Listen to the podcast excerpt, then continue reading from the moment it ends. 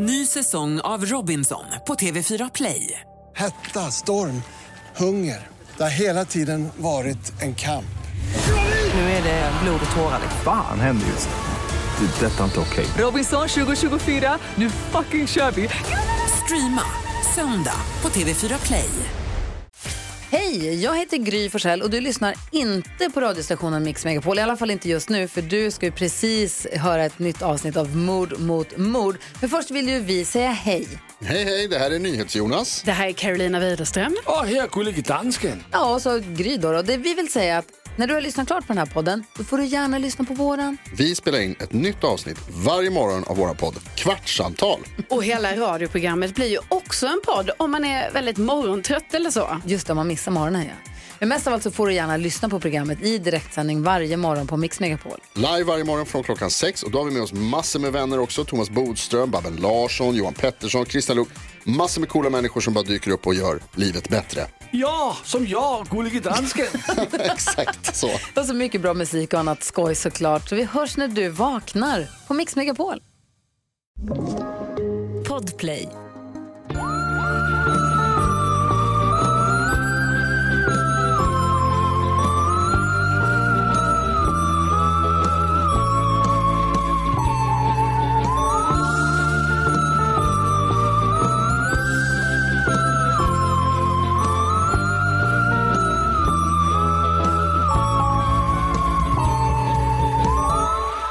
Hälsar vi hjärtligt välkomna till veckans avsnitt av Mord mot mord. Hej, hej, hej. Hej, Karin Londré. Hej, Anna Sandell. Hur är läget? Man kämpar väl på här i livet. Visst gör man väl ändå det? Det är väl det enda man gör dag in och dag ut. är det liksom den kända höstdepressionen? Ja, alltså den tar, den ska, vi ska ju alla den vägen vandra. Såklart. Jag menar det. Men jag har också insett, eh, alltså måndagar är ju min, jag har en liten snubbe, snurrig arbetssituation som pratade om innan och måndagar är ju när den kokas ner när jag har alla mina tre jobb samtidigt. Eh, Ja. så att, men, men det är ju absolut självklart den stora höstdepressionen som kommer att ta en, så är det ju. Det kan man ju räkna Jag med. tror det. En del av det i alla fall. Ja, men alltså, det pågår, alltså den ligger väl där. Liksom. Och samtidigt måste jag säga, jag gillar verkligen hösten. Jag tycker att det är, toppen. Men man har den här övergångsfasen innan man liksom går in i det. Förstår du vad jag menar? Men man har inte man måste fattat ge tycker jag. upp. Liksom. Ja. Och, alltså, jag vet att det här är liksom verkligen att slå in öppna dörrar. Längtar. Men fan vad mörkt det är. Alltså det är helt sinnessjukt. Så kul att det är en öppen dörr att slå in. Men alltså, varje morgon nu så är det som att Sigrid är i chock för det är typ att hon bara, det är mörkt. Och man bara, jag vet. Det är verkligen Gullig. sämst. Ditt barn är så gulligt. Jag är så imponerad av att hon pratar så bra. Ja, hon är en, eh, lite av en snackpåse får man väl Ja. säga. Ja. Alltså mitt barn pratar också väldigt, väldigt mycket. Men hon, eh, hon härmar ju mest djur. Hon har Ja, lärt sig men, olika eh, djur själv. Så. Hon kommer bli som Ace Ventura. Eller som han i... I lära polishögskolan. fler saker. Hon kommer härma som han i polisskolan. Ja, för det är inte bara djur hon härmar. Det Nej. är andra saker med. Hon Ja, kommer men verkligen nice. bli imitatör. Gud, kan Åh, vi prata kul. om den största nyheten som har skett eh, de senaste två veckorna? Det, nej, eller jag vet inte. Berätta. Eh, Sirväs, även kallad Houdinis flykt från Skansen-akvariet. Alltså, varje gång det kommer på tal, vilket har varit alltså, varannan timma kanske under hela den här helgen, så, Ja. liksom, så pirrar det för att det känns som att det kryper någonting på golvet under mig. Ja. Nej, jag vet. Eh, Men också, man bara, varför har de inte stängt ner hela Skansen? Varför Alltså, de, det- hallå, stäng? nej, men det var Lås kul porten, släng på, nyckeln. Och Det var kul i morse på morgonstudion när de bara men Skansen Jonas, för två år sedan eh, var det en man som fick amputera sin arm efter att ha blivit biten av en krokodil och nu har ni en Ah. kungskobra som har rymt. Har ni bristande säkerhet? Nej, inte alls. Jag tror inte de har det, men alltså det där klippet när eh, Sirväs eh, klättrar upp i taket, det ger mig alltså the chills. Panik. Och det var Alltså någon panik. som sa på nyheten också att det kändes som en ehm, lurig orm eller något sånt där. Som någon bara avsade det. Men jag är helt med på det. Det känns sjukt, eh, sjukt planerande av den här ormen. Tänker du att den är smart? Ja. Alltså det är liksom någon slags, eh, alltså har den liksom ett litet så orm-Jönssonligan med sig? Eh, absolut. Eh, alltså absolut. Kul. Nej men jag vet, men det är fruktansvärt. Men det är de, de tror i alla fall inte att den har tagit sig ut från akvariet. Nej exakt, de, de tror att den ligger i eh, typ ett tak och trycker. Men också typ så här, hur ska man kunna lita på er? Nej, det jag var ju ni som lät Houdini rimma från början. Så jävla läskigt. Eh, men du, ehm, har du eh, liksom, har du några tips den här veckan? Faktiskt inte. Väldigt skralt med det. Jo, nej, jag har visst det. Jag har visst det. Eh, jag har börjat lyssna på Keplers nya bok. Ah, vad heter den? Den heter Spindeln. Eh, och eh, den är obehaglig. Precis som alla deras böcker. Skräll. Eh. Den är väldigt obehaglig. Så att, eh, tips. Mm. Jag, jag tycker ju de är jättespännande och bra böcker. Ja. Japp. Så att, eh, Bra tips. Ja, du då? Eh, vi har börjat kolla på The thing about Pam. Vilken är det?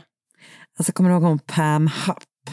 Ja, vagt. På sitt mugshot så har hon liksom någon slags förband på halsen. Ja, ja, ja, ja, ja, ja, ja, ja, ja, du ja, kommer ja, ihåg, eller hur? Absolut. Mm. Mm. En spelserie. Ja, men det här har jag alltså sett liksom dem också. Dramatiserad. Uh, Renee Zellweger spelar henne. Mm. Den är verkligen jätte, jätte, jätte, alltså väldigt spännande och väldigt frustrerande och man är rasande och jag har typ inte kunnat sluta tänka på det idag. Men det är också helt sinnessjukt att Renee Zellweger alltså har fatsuit på sig. Har hon? Ja, känns inte det så sinnessjukt omodernt? Eller man bara, what is this, the Tyra Banks show? Verkligen.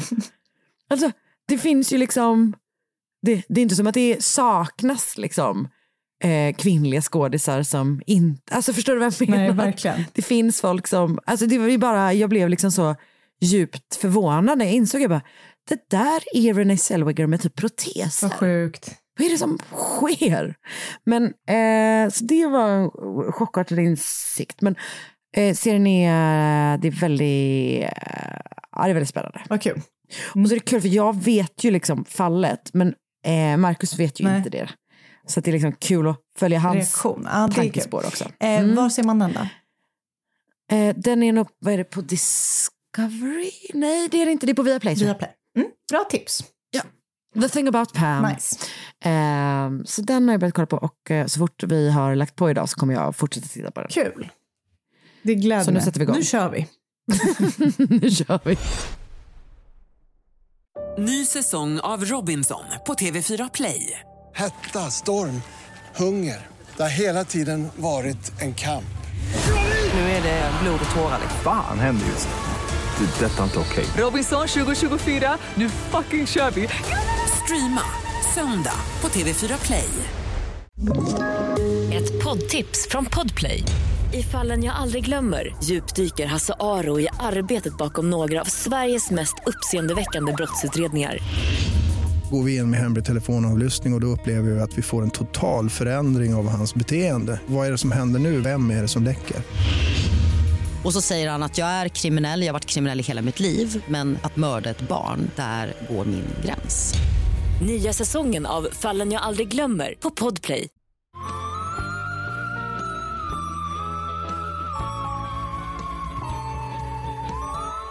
William och Mary Louise Ryder Cropsey bodde i Brooklyn, New York på sena 1800-talet. De var gifta och tillsammans fick de tio barn och ett av de här barnen dog som spädbarn, vilket ju är otroligt sorgligt men väldigt vanligt under den här tiden. Eh, så de bodde då, de hade alltså nio barn som de bodde tillsammans med i Brooklyn, sex döttrar och tre söner. Och ehm, givet att det är så många barn så var det då ett väldigt, väldigt stort eh, spann på, på åldrarna liksom. Du vet, typ när den yngsta kom så var den äldsta typ så 20. Eh, Alltså stressen att ha Smart. små barn i 20 år. I 20 år. Men känns också väldigt eh, tidstypiskt på något vis. Ja, alltså de, jag tror inte de oroar sig så mycket för livspusslet på samma Nej. sätt på 1800-talet. Det känns som det. Ehm, De, de var mer så här, vad bra, nu har vi en till som kan jobba. Typ. Så. Och 1898 så bestämde sig familjen för att flytta från Brooklyn till eh, Elizabeth City i North Carolina.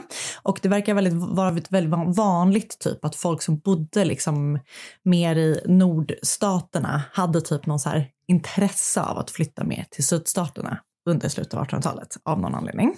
Mm. Så de gjorde det och de köpte sig en så stor gård med 65 hektars mark, eh, vilket jag förstår är väldigt stort, där de då bodde allesammans och du vet, de har, det är typ jag, jag vill säga laggård, men jag, det är liksom, jag tror att det, de har så djur och du vet, det, det är en gård liksom.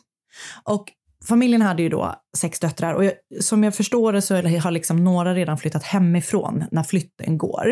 Eh, men de har med sig eh, liksom flera barn och de här döttrarna då som det främst kommer att kretsa kring här, de var liksom, blev väldigt snygga eh, tjejer beskrivs det som. Och eh, familjen Mhm. hade det så väldigt gott ställt och så hade de också en stor fin gård. Så att det var liksom väldigt många uppvaktare som kom till familjen Cropsey för att uppvakta deras döttrar. Såklart. För det var ju så det gick till då. Och eh, deras yngsta dotter, Ella M. Cropsey, som kallades för Nell av familj och vänner, blev under sommaren 1900, eller visst, det här är lite olika då, för runt Alltså runt sekelskiftet så blir hon uppvaktad av en man vid namn James som kallas för Jim Wilcox. Och eh, Jim är då son till Elizabeth Citys sheriff. De har då vid tidpunkten för dagens berättelse eh, träffats, dejtat, uppvaktat eh, varandra i antingen tre månader eller två år beroende på vilken källa man läser. De har i alla fall träffats en längre period. Jag tänker att även tre månader i slutet på 1800-talet, början på 1900-talet var länge. Liksom. Så lång Ja. tid. Så två år Alltså, låter helt sjukt länge. Men, men ehm, det är lite beroende på då var man läser helt enkelt. Eh, men så den första november 1901 så var Jim hemma hos familjen Cropsey eh, för att då träffa Nell. Eh, hemma där var också en annan man som hette Roy Crawford som uppvaktade Nells syster Olive.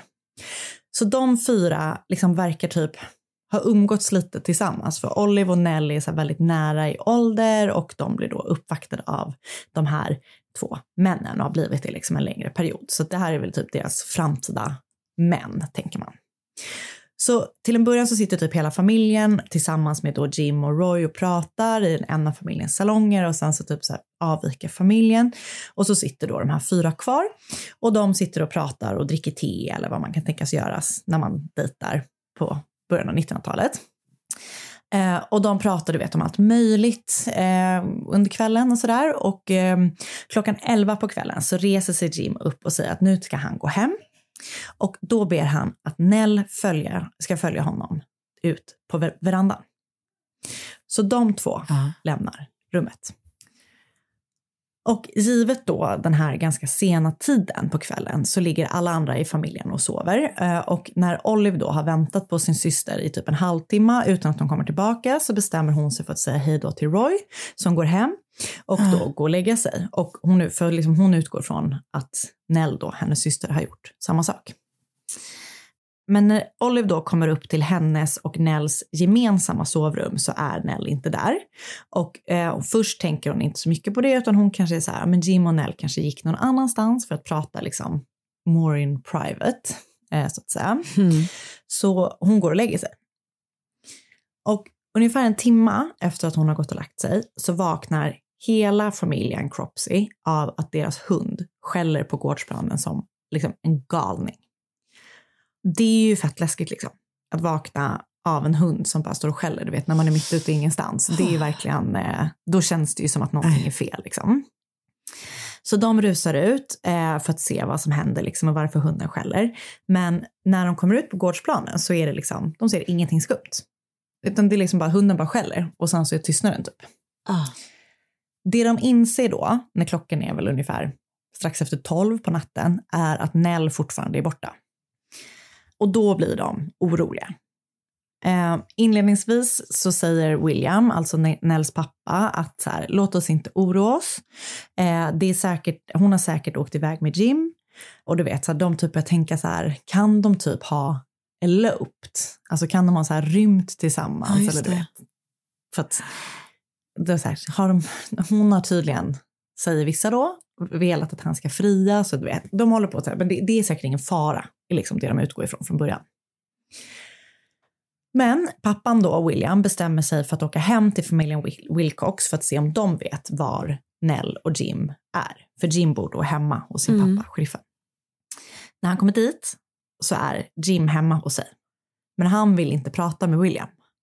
Så han är bara så här, typ jag har inget att säga det. Alltså vet, så jättekonstigt verkligen. Så då bestämmer sig William istället för att gå och prata med polisen. Och då berättar han liksom att här, hon är borta, att Jim var där hemma och nu vägrar han att prata om honom. Och, du vet, sådär. och då beordrar polisen Jim att åka hem tillbaka till familjen Cropsey för att genomgå ett förhör i familjens hus. Vilket är väldigt speciellt.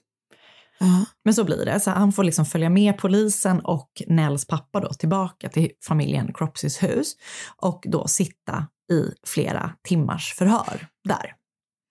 Och du vet, han typ Okej. så här sitter, verkar det som, bland familjen. För Nells mamma Mary då, hon bara gråter och typ ber Jim berätta vad som har hänt och hon är typ så här, för min skull och för din mammas skull, bara berätta vad hon är. Typ, vad, liksom, vad är det som har hänt? Vilket bara är skitskumt. Men som sagt, det här är ju Bisarrt, ja. 200 år sedan skulle jag säga. Inte riktigt, men dry- drygt höll jag på att säga. Men ehm, i alla fall. Han säger i typ ingenting. jag, jag släppte det. Det är 121 år. Du gav upp. Du gav upp. Det är 200 år sedan, ungefär. Släpp det. Ehm, Bra, nu kör vi. Men han säger liksom typ ingenting under alla de här timmarna när han sitter i förhöret. Ehm, han berättar att han liksom så här, jag bestämde mig för att gå. Jag bad henne säga hej då till mig. Sen har vi stått på verandan och pratat i tio minuter. Och det verkar som att det har varit ett jobbigt samtal för när han gick efter tio minuter så har Nell stått kvar och gråtit. Men han vill inte berätta vad de har pratat om eller varför Nell grät när hon lämnade. Eller han lämnade. Mm. Eh, så det är ju liksom skumt sådär. Polisen börjar försöka, eller liksom de bara så här, "Vad- okej, what the fuck har hänt med henne? De utesluter eh, ganska snabbt att hon har begått självmord och eh, det baserar de på att hon har glatt sig så mycket åt en resa som hon ska göra med bland annat sin mamma till New York. Vilket kanske liksom egentligen inte är... Men, men det, de utesluter det i alla fall. Det är en garanti såklart, Nej. men det är ju någonting. Liksom. Men, men liksom de menar att det inte alls, det kändes inte som det. Men, så de, de utesluter det. De funderar också på om hon har eh, rymt hemifrån, men det saknas liksom inga saker. Du vet, alla hennes belongings är kvar hemma. Hon verkar också ha haft ett väldigt så här, eller jag vet inte vad det är, men hon verkar ha haft problem med sin högra fot. Så hon har typ haft svårt att gå längre sträckor. Så de Mm. tycker typ också så här, men det verkar inte heller särskilt troligt att hon bara har gått iväg typ. De funderar också på om hon har blivit kidnappad, givet att hennes pappa var så förmögen. Men liksom, det kom aldrig något lösensummebrev och det fanns ingenting som tydde på att hon skulle ha blivit det heller. Så de börjar leta efter eh, henne liksom, överallt i närområdet och du vet, sen en bit bort. De letar i skog, i vattendrag. Du vet, det går någon så här stor flod som heter typ Pasquatank River, tror jag att den heter. Något sånt. Och de hittar liksom inte ett endaste spår efter henne. Så jävla Mm. konstigt. Skitskumt. Och även om Jim då har sagt att han lämnade Nell på familjens veranda så börjar det ändå spridas saker om Jim och Jim och Nells relation. För det sägs då, efter att hon har försvunnit, att hon egentligen var rädd för Jim eftersom han hade så himla kort stubin. Och att han kunde liksom bli så arg när någonting typ inte gick som han ville.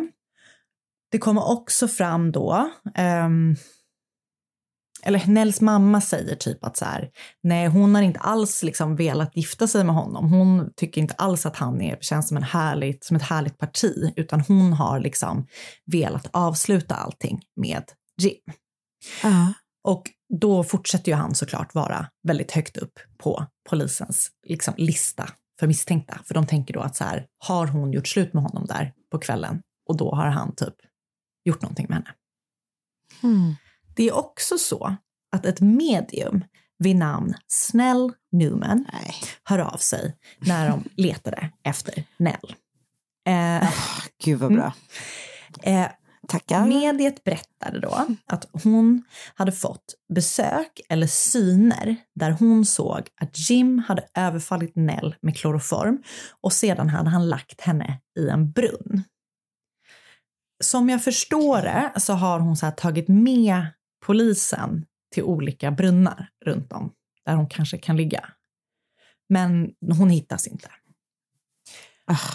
Och det här är väl liksom lite beroende på vad man tror på. Om man tror på medier och sånt. Men ehm, om hon då har sett något eller inte. Det... Ja, Men- men... men det vi vet är att hon såg inte rätt. Hon hittades om man. Nej, det är sant. Nej. Men trots det då, att det här är liksom väldigt otydligt om det faktiskt eh, stämmer. Troligtvis så gör det ju verkligen inte det. Men så är det ju då, och jag vill ändå lämna det lite öppet, så därför säger jag troligtvis. Alltså att man inte, ja. Okej. Men trots det då så är det många i Elizabeth City som blir liksom mer övertygade om Jims skuld efter att Snäll då har varit liksom ute och pratat om hennes syner typ. Och det bara fortsätter. Man har liksom inga spår, hon dyker inte upp, eh, ingenting händer förrän 37 dagar efter att hon har försvunnit. För 37 dagar efter att Nell har försvunnit så hittas hennes kropp flytandes i Pasqua Tank River som då ligger precis här i närheten. Hon har ett blåmärke på tinningen och hon har inget vatten i lungorna. Så att hon har liksom inte drunknat. Exakt. Nej. Hennes kropp tyder liksom inte heller på att hon har legat i floden i 37 dagar. Och floden har också genomsökts tidigare och då har man inte heller hittat några spår. Så att eh, Hmm. man liksom misstänker då att hon har legat gömd någonstans eh, innan hon då har placerats där. Mm. Okej. Och efter att Nell då har, eller Nells kropp då har hittats så grips Jim trots att han då nekar att han har någonting med Nells död att göra. Eh, han kan då inte redovisa för var han har befunnit sig när hon försvann, eller livet efter att han har gått där på kvällen. Och vittnesmålen om hans korta stubin talade liksom mot honom. Eh, motivet för mordet då skulle vara, som jag sa, att hon ville göra upp, eller göra slut med honom. Och eh, han då kan inte acceptera det här och därför har han mördat henne i typ eh, ett liksom vansinnesdåd. Någonstans läste jag att liksom slagsåret typ, alltså i hennes ansikte tydde på att hon har blivit slaget med någonting som är vadderat, vad det nu kan betyda. Det var någon som sa att de hade blivit Okej. slagna med en fotpall, vilket lät jättekonstigt. Eh, Ja, det låter Mm. konstigt. men i alla fall, han då grips för mordet på Nell. Så 1902 inleddes rättegången mot Jim och där anses han då vara skyldig till mordet på Nell och så döms han till döden. Men kort efter att domen har deklarerat så bedömdes rättegången vara ogiltig och det blev då en ny rättegång. Så, eller det liksom skulle bli en ny. Så 1990 1903 inleddes den andra rättegången och även den gången ansågs han vara då skyldig. Men den här gången dömdes han till 30 år i fängelse. Och rättegången liksom pågick i Elizabeth City och jag tror att det var därför den första dömdes som ogiltig för att du vet så här, alla där hade ju så en relation antingen till honom eller till henne och typ var väldigt redan bestämda på att han var skyldig. Så det liksom ansågs inte vara en rättvis rättegång helt enkelt. Han åkte i alla fall in i fängelse och han satt 15 år i fängelse innan han blev benådad av Elizabeth Citys guvernör och släpptes fri.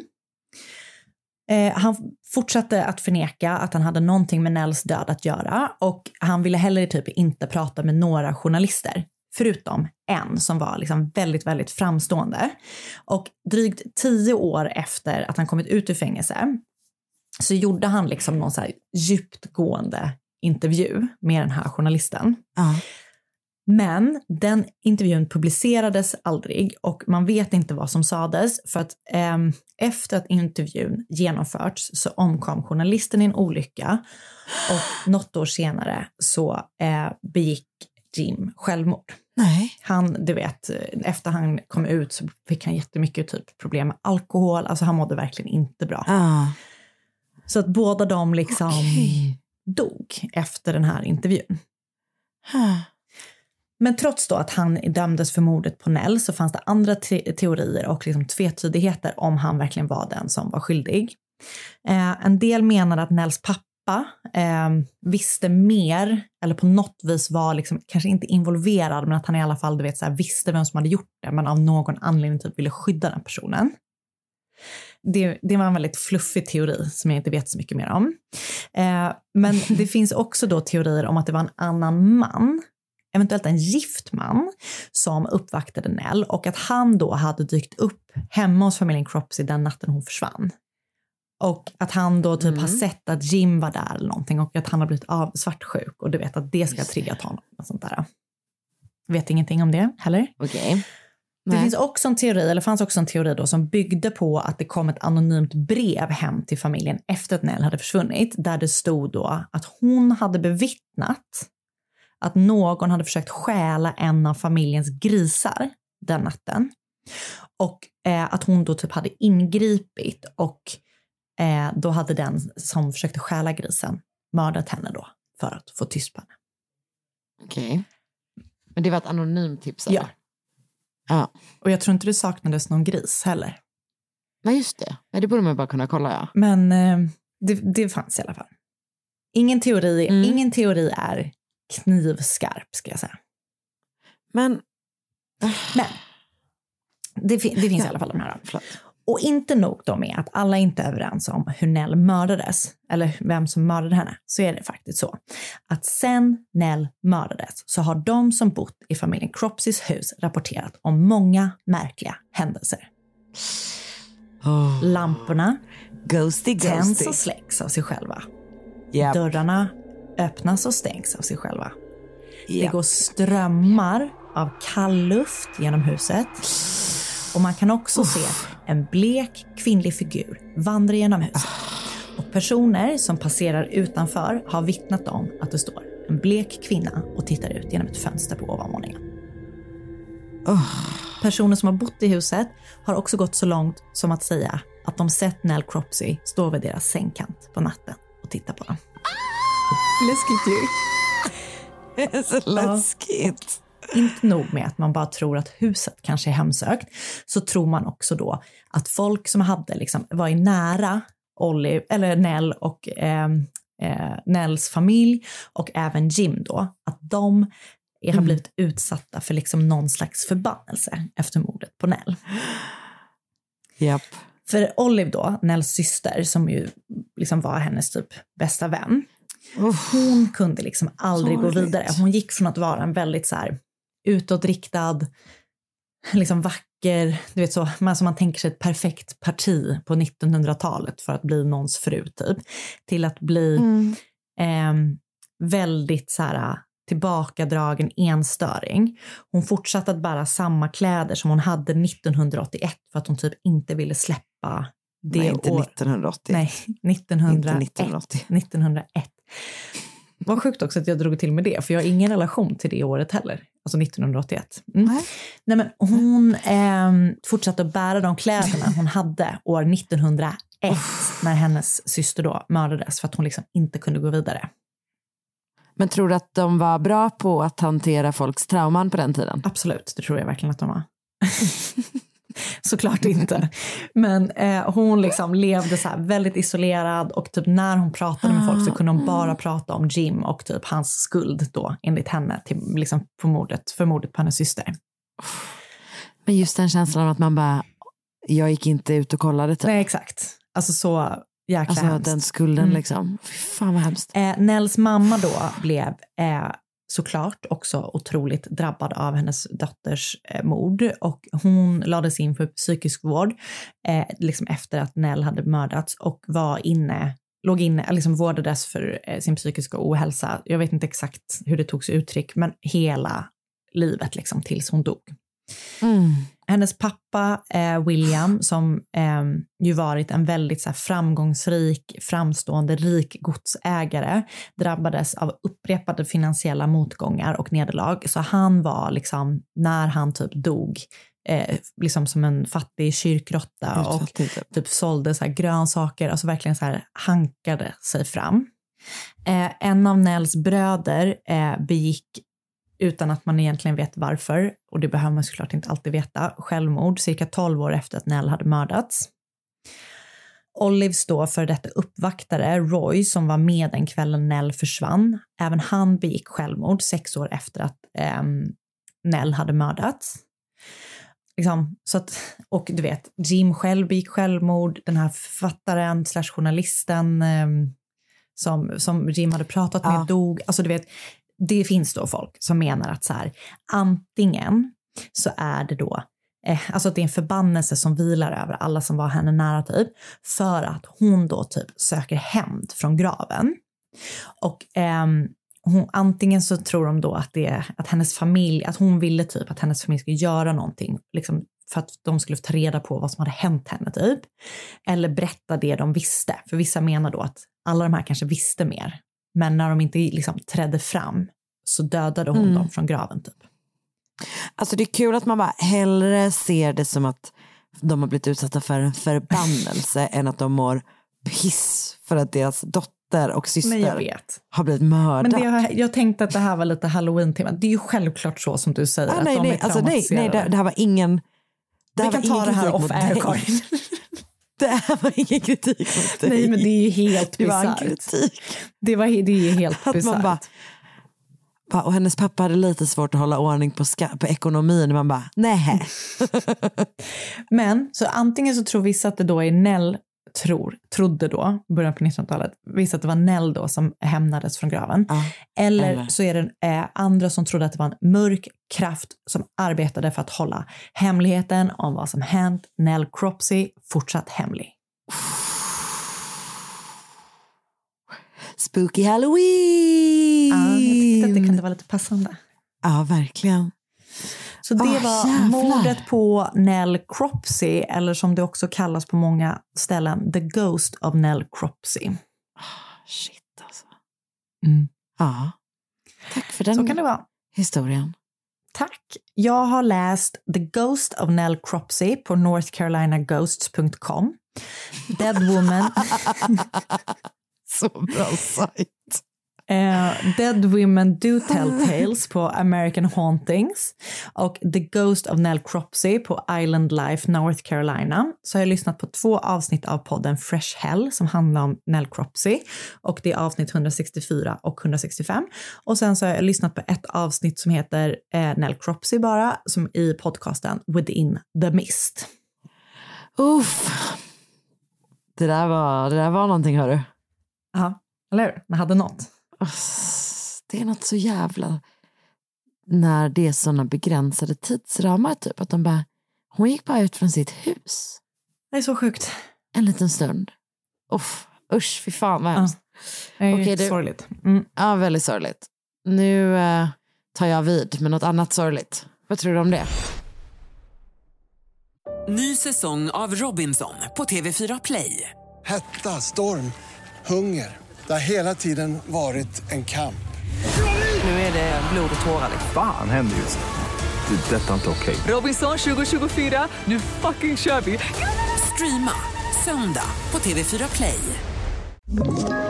Ett poddtips från Podplay. I fallen jag aldrig glömmer djupdyker Hasse Aro i arbetet bakom några av Sveriges mest uppseendeväckande brottsutredningar. Går vi in med hemlig telefonavlyssning och, och då upplever vi att vi får en total förändring av hans beteende. Vad är det som händer nu? Vem är det som läcker? Och så säger han att jag är kriminell, jag har varit kriminell i hela mitt liv men att mörda ett barn, där går min gräns. Nya säsongen av Fallen jag aldrig glömmer på Podplay.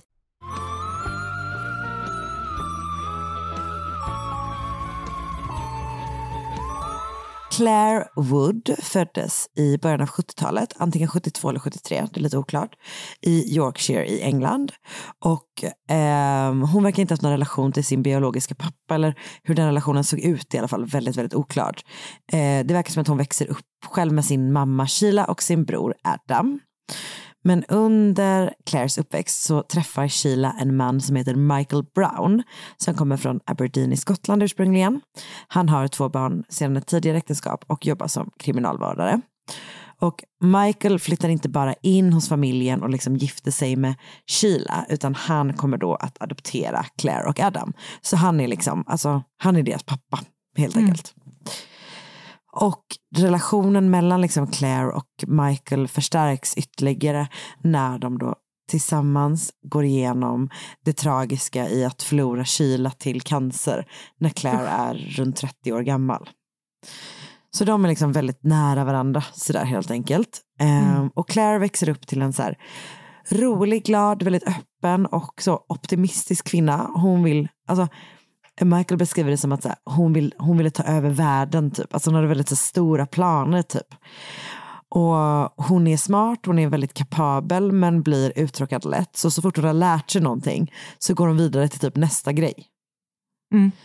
Så att hon är liksom så här, hon hoppar, verkar ha hoppat ganska mycket mellan olika jobb och typ även olika hobbys och sånt. Alltså när hon har lärt sig någonting så hon bara okej, on to the next typ. Mm. Hon gifter sig, namnet på den mannen har varit, liksom, har inte, jag har inte kunnat hitta. Men de får i alla fall en dotter tillsammans innan de separerar någon gång i mitten av 00-talet. Så Claire och hennes dotter bor i Salford, det som är en stad i närheten av Manchester. Och 2007 så har de just flyttat in i ett nytt hus när Claire bestämmer sig för att det är dags för ytterligare förändring i livet. Hon ska börja dejta. Så hon gör som många andra innan och efter henne. Hon bestämmer sig för att dejta online och registrera konton på några olika datingsajter och börja prata med lite olika män. Och det är då april 2007 när hon får kontakt med en man som snart kommer att bli hennes nya kille. En snubbe som heter George Appleton. George är några år äldre än henne. Jag tror att han är typ fyra år äldre än henne. Eh, och har levt ett ganska runtflackande liv. Han verkar som att han har tillhört liksom resande folket typ och har ju rest runt på så här, eh, alltså lite jobbat på lite sådana runtresande nöjesfält typ. Men nu har han liksom, Mm. verkar han då ha slagit sig till ro i Manchesterområdet typ. Så Claire och George, som jag förstår det, så träffas de på en dating-sajt och sen så liksom flyttar de över konversationen till Facebook. Okej. Tänker jag är, känns vanligt liksom. Att man byter från eh, Att när det börjar bli lite mer seriöst. Match. Mm. Exakt, precis så. Finns Match fortfarande? Jag vet inte. Jag tror det. Säkert. Eh, jag tror det. Vad nöjda de ska ha varit när de kom på den, det namnet. Alltså verkligen. Alltså så Mycket bättre nöjda. än till exempel Happy Pancake. verkligen, det får man lov att säga. Okej, ehm, Claire gillar verkligen, ja, men så de, det går ganska fort för dem, typ att de blir liksom ihop ordentligt, eller vad man ska säga. Och Claire gillar verkligen George jättemycket. Men det är inte alla i hennes närhet som är lika förtjusta, utan när hon tar med sig George till Michael, som bor kvar i Yorkshire i en liten stad som heter Batley, så får han liksom direkt dålig feeling typ. Men hon säger att hon älskar George och vill gifta sig med honom. Men Michael tycker att det, det liksom är någonting obehagligt med hennes nya kille. Och han tycker dessutom att han är liksom, alltså ganska otrevlig typ. Han verkar inte så intresserad av att typ bygga en relation till hennes pappa. Vilket ju Det är känns så som skumt. red flag så in i Alltså helvete. typ. verkligen. Också rätt första gången. Man bara, nej nej, alltså nu, Det är du nu måste liksom du imponera. anstränger dig. Nu är du en Så annan inne. person än vad du är egentligen. Ja, herregud, verkligen. Men Michael blir inte direkt mindre misstänksam än när, när Claire berättar att eh, George har suttit inne men att han bara suttit inne för trafikbrott. För Michael har ju då erfarenhet från kriminalvården och han vet, han bara så här, vad är det för trafikbrott som typ har gjort att man fått fängelsetid liksom? Ja, det han bara, känns det inte... låter sjukt unlikely och eh, om det skulle vara det så är det så väldigt, väldigt grova typ brott liksom. Så han blir väldigt fundersam liksom. Eh, och han oroar sig för att hans dotters nya kille har gjort någon riktig skit och samtidigt så vill han inte alienera sig från Claire och förstöra, alltså förstöra för hennes relation och därigenom förstöra deras relation. Typ. Nej. Så å ena sidan så säger han till henne att han bara, du behöver kanske inte ta med honom till mig så många fler gånger. typ. Eh, men han försöker liksom ändå hålla sig utan det, utanför det på något sätt. Sådär. Mm. Eh, så att han säger inte typ så här, du borde inte vara ihop med honom, utan han bara, vi kanske kan träffas mer själva. Alltså så tolkar jag det lite grann. Och det kommer över tid tyvärr bli något som han ångrar då. Ehm, för det som folk i Claires närhet kanske då kan misstänka men absolut inte veta är att George beteende i deras relation snart kommer att eskalera. Han är kontrollerande, svartsjuk och hotfull när han inte får som han vill. Och med tiden så blir det bara värre liksom. Det är så här känslomässigt, fysiskt, sexuellt våld typ. Men som vi vet, det är skitsvårt att lämna en kontrollerande partner och eh, inte minst för att liksom hela deras, allt de gör är för att typ manipulera en. För Claire tar det 18 månader innan hon vågar göra slut med George.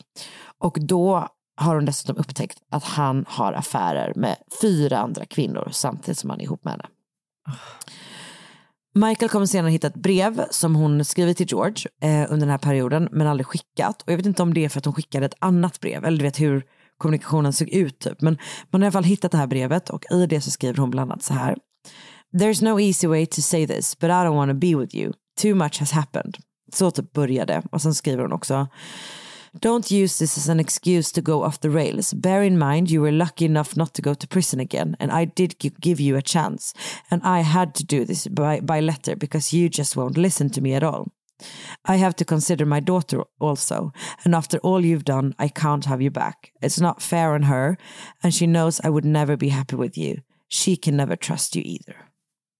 Så det här är uppenbarligen någonting hon typ gör för att hon bara, jag känner mig inte säker med att ha min dotter typ där du är. Liksom. Ja. Det är så sorgligt, det är så hemskt.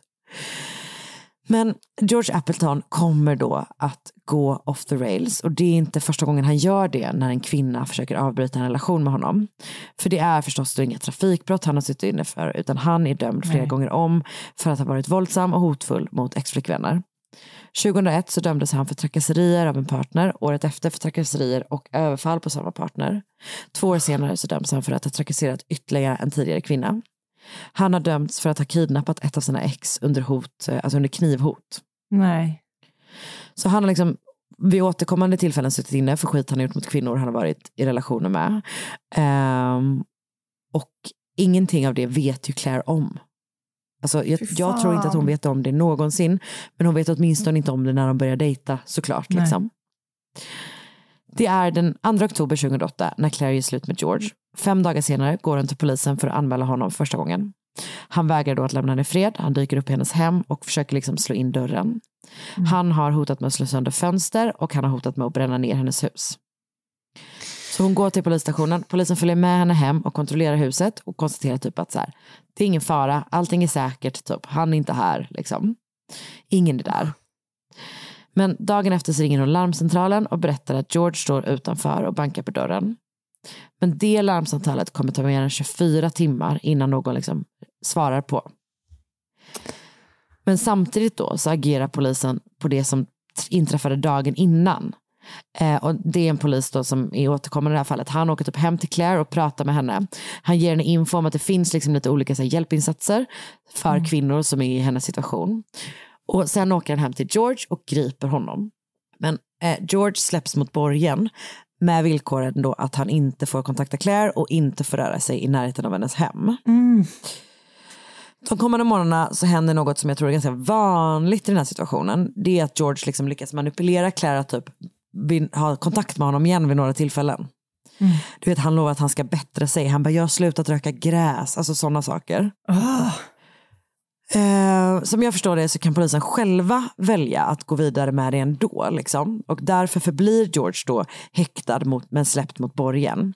Och han måste liksom gå till polisen upprepade gånger för att typ checka in liksom, på något vänster. Och initialt ligger då de här kraven om att han inte får besöka gatan där Claire bor kvar. Men efter ett tag så säger han då till polisen att det är superviktigt att han får hälsa på sin kompis som bor på samma gata. Men alltså, panik. Och den, ja, jag vet det är hemskt, det är så fruktansvärt. Den 6 januari så ändras då de här kraven, liksom borgen, förutsättningarna ehm, och hans önskemål tillmötesgås. Den 18 januari så ringer Claire polisen och berättar att eh, George Appleton har utsatt henne för sexuellt övergrepp. Samma natt kontaktar George polisen för att fråga om Claire rapporterat någonting om hans beteende och får då bekräftat att hon har gjort det. Alltså jag vet inte varför de berättar det för honom Nej. överhuvudtaget. Typ. Men han grips i alla fall snart i sitt hem, släpps eh, på grund av avsaknad av bevis. Efter det så får Claire kontakt med Manchesterområdets enhet för våld i nära relationer. Hon får hjälp med nya lås, hon får typ andra säkerhetsinsatser så här, som överfallsalarm i, i hemmet och sånt. Ehm, den 22 januari så berättar Claire för polisen att George har pokat henne på Facebook. Vilket känns som en sån... Det var länge sedan. Ja, verkligen. Men du vet, det känns som en sån liten grej. Ja. Som när man säger så här att man bara, han gjorde det här, så låter det som att man Nej, är... men man fattar ju precis. Exakt, han är bara så här, jag, jag är fortfarande här liksom. Mm. Eh, det är så jävla obehagligt. Och hon är liksom rädd, men det finns liksom inga lediga patruller som kan åka hem till henne förrän dagen efter. Då har de fått tre, ytterligare tre Facebook-meddelanden från George och som jag förstår det så är det någon slags automatiska meddelanden. Så det är inte som att han har typ så skrivit själv typ, utan han Nej, det är sådana bara... förslag typ, som dyker upp. Exakt, det känns som sådana, Mm. vilket också är, alltså han försöker ju uppenbarligen bara fucka med henne, henne. verkligen. Ja, Ja. exakt. Och samma dag genomförs ett filmat förhör med henne där hon bland annat berättar då, eh, om den kontakten hon haft med George med, liksom med samtycke eh, Mm. sen de gjorde slut men också om allt hotfullt och våldsamt han har gjort mot henne. Appleton grips samma dag för att ha brutit mot borgenkraven när han kontaktat Claire. Eh, men sen blir han vad som beskrivs som de-arrested av polisen på plats. Mhm. Och det blir han eftersom hans kontaktförsök, det vill säga de här tre liksom, automatiska Facebook-meddelandena och den här poken, de anses så milda och inte heller hotfulla. Åh, Gud. Så att han grips och sen så liksom på platsen så eh, lägger man bara ner det typ. Mhm. Den 28 januari bestämmer åklagarmyndigheten att George Appleton ska varnas för kontaktförsöken i alla fall. Två dagar senare så besöker han polisen som en del av hans borgenöverenskommelse. Där blir han informerad om att han kommer att bötas för vad som beskrivs som cause, eller vad som heter causing criminal damage. Eh, jag vet inte riktigt om det är typ att han har du vet, försökt slå ner dörren eller vad det är. Eh, Men det han inte gör, han får i alla fall ingen varning om att åklagarmyndigheten alltså som åklagarmyndigheten uppger att han ska. Liksom. Nej. Det är också ett tillfälle som jag tror i samband med den här poke-grejen. Då ringer han polisen och frågar om det har kommit in ett nytt klagomål. Och då säger typ polisen bara nej det har det inte. Så att han informeras om det också, att hon inte har valt att gå vidare med det typ. Ehm, så att jag vet inte som sagt varför han överhuvudtaget har rätt till någon sådär? som helst information om det typ. Verkligen. Den 6 februari så ringer Claires exman och hennes dotters pappa till Michael, alltså hennes, hennes, eh, hennes pappa, för att höra om han har pratat med Claire, men ingen av dem har då hört från henne på flera dagar. Och Michael ber exmannen att åka hem till Claire. Nästa samtal som han får kommer eh, från Manchesterpolisen och de berättar då att Claire har hittat stöd i sitt hem. Hon har blivit misshandlad, strypt och sen har mördaren försökt tända eld på kroppen. Och man tror att mordet skett fyra dagar tidigare, alltså den 2 februari 2009. Polisen förstår då förstås direkt att George Appleton med allra största sannolikhet är gärningsmannen. Eh, man hittar CCTV när han tar ut pengar. Man hittar hans bil i närheten av Claires hem i centrala Salford. Men George själv är spårlöst försvunnen. Man eftersöker honom nationellt i liksom flera dagar och går ut med en varning till allmänheten som bland annat gör att massor av kvinnor som haft mer eller mindre kontakt med honom träder fram och berättar typ om all skit han har gjort mot dem med. Liksom. Så det är allt från typ före detta flickvänner till kvinnor som han bara haft kontakt med på typ Facebook, så här kort liksom. Eller träffat honom någon gång IRL och eh, det är liksom vitt, aldrig alla vittnesmål om allt från att han bara var liksom varit väldigt, väldigt obehaglig i sin kontakt till att han har varit liksom, men våldsam helt enkelt. Men eh, George Appleton är då inte på väg att skada någon mer kvinna för den 12 februari, alltså tio dagar efter mordet på Claire Wood, så hittas han död i en övergiven pub i en, en dryg kilometer från Claires hem. Han har då avslutat sitt eget liv. Det innebär förstås då att Claires närstående aldrig får liksom sin dag i domstolen. Men det betyder Mm. inte att Claires död inte måste utredas. Utan polisens insatser under de här tre månaderna som har gått från att Claire först anmälde alltså George Appletons beteende, eller började anmäla det, till att hon mördades. Alltså den liksom perioden av vad som händer utreds. Och man kommer då fram till att hon inte fick det skydd som hon behövde eller förtjänade. Och det verkar framförallt ha varit att det inte finns någon kommunikation. Alltså det är liksom, man knyter inte ihop fallen. Och, eh, jag läste att det finns en sån, ett sånt problem i typ svenska rättssystemet som är att eh, när kvinnor anmäler många, många, många liksom, Mm. eh, kontaktförsök eller många, många kränkande be- beteenden om och om igen så Mm. blir det som att ett nytt fall startas hela tiden. Och det kan typ komma i vägen för utredningen, vilket är, Det är så fruktansvärt. Alltså det är så upprörande. Ja, det är så jävla jävla fel liksom. Ehm, men men och polisen, jag tror inte att någon har liksom straffats för det här men man, har- man har konstaterat att så här, eh, det, var, det blev fel. Och, det är framför, och, du, och även typ att, så här, att det tog över 24 timmar innan man svarade på hennes, kontakt, alltså, eh, hennes larmsamtal, alltså sådana saker. Efter att hon liksom, dagen tidigare har eh, polisanmält honom senast. Liksom. Nej, det är, det är så för fruktansvärt. hemskt. Ja.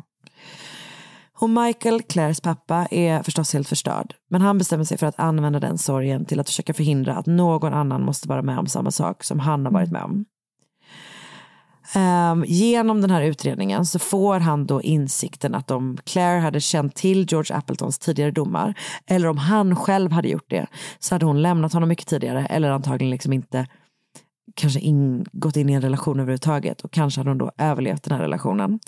För att i utredningen så listas alla andra saker han har blivit dömd för och att det inte heller då har gjort att polisen har reagerat hårdare, alltså har starkare tidigare liksom. För att de borde ha insett att så här, det här är en farlig man för den här kvinnan. Och, alltså, så här, och det är farligt att lämna en sån man uppenbarligen. Liksom.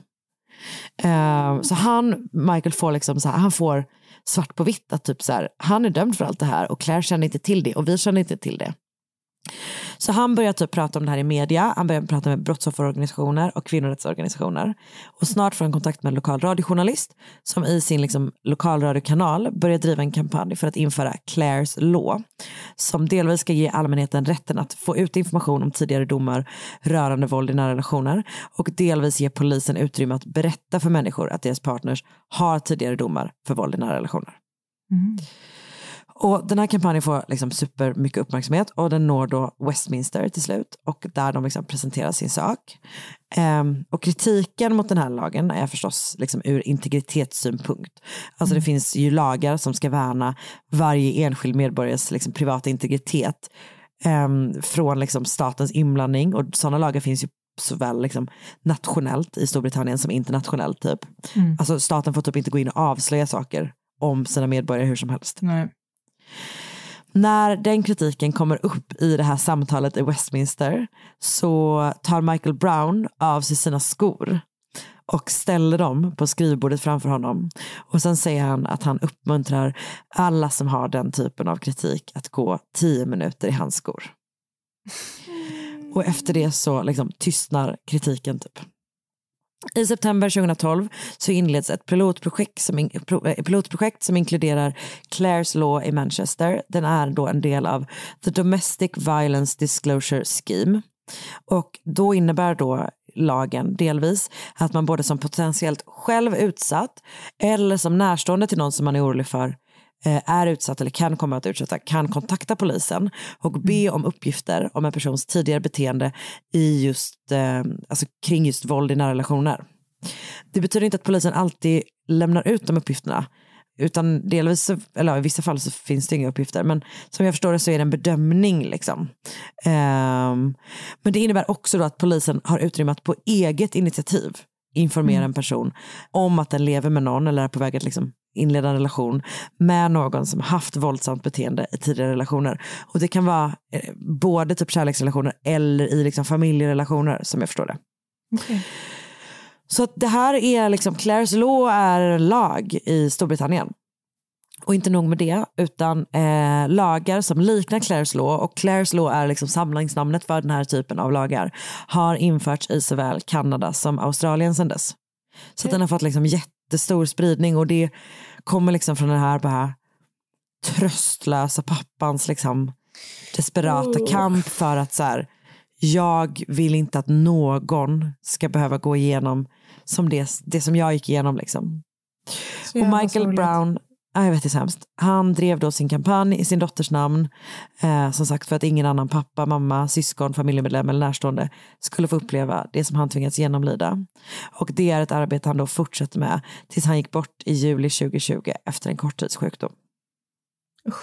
Det var hemskt. Ja, det är så, så, så hemskt. Jag tyckte att det var... Just att det är liksom, det är de här Claire's law. Uff, Det är så, vad typ. sorgligt. Jag har kollat på Crimes That Shook Britain om Claire Wood. Jag har läst en tidslinje för brottet på Manchester Evening News och Neil Keelings nyhetsrapportering om fallet för samma tidning. Jag har läst den här, alltså polisens internutredning. Jag har läst eh, nyhetsartiklar av Robert Booth för The Guardian. Två, utan, två olika BBC-artiklar utan byline. Jag har läst Nathan Sandu och Milo Boyd för The Mirror. Eh, och sen har jag också läst Michael Browns eh, liksom sån minnesruna på The Scotsman och eh, om eh, Claire's Law på Wikipedia. Ja, det var, Det var. Tack, denna Karin. sorgliga, sorgliga vecka. Verkligen. Vi hörs eh, snart. Förlåt. Ja, usch. Det var väldigt Eh, hemskt. Ja, Jag vet, man blir, man blir så jävla sänkt. Eh, vi hörs snart, vi hörs nästa vecka. Ta hand om er tills dess och eh, Ja. eh, ja, så hörs vi. Hej då! Hej då! Podplay, en del av Power Media. Ny säsong av Robinson på TV4 Play. Hetta, storm, hunger. Det har hela tiden varit en kamp. Nu är det blod och tårar. Fan händer just nu. Det. är Detta är inte okej. Robinson 2024, nu fucking kör vi! Streama söndag på TV4 Play.